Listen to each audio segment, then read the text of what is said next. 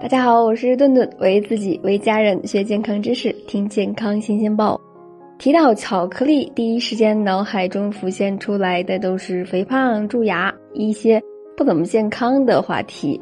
但是呢，只要顿顿在巧克力前面加一个黑字，大家就会觉得它是健康的减肥食品。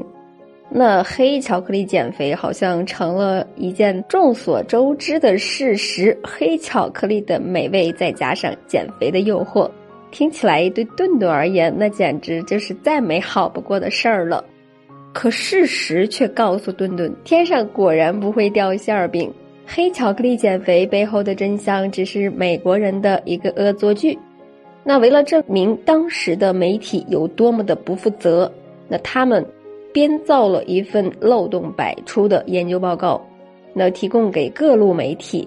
果然，这份未经证实的研究报告和结论在二十多个国家大肆的传播。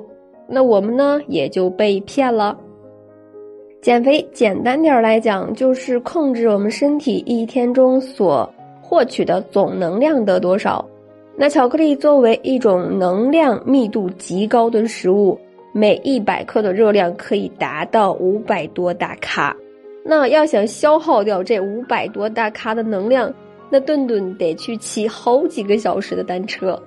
那除了能量密度高，可可中的油脂也是肥胖的元凶。可可中提炼出来的可可脂呢，是制作黑巧克力的专用油脂。您见过吃油脂减肥的吗？那当然啦，那黑巧克力对于其他的糖分含量更高的巧克力来说呢，还是要那么健康一点点的。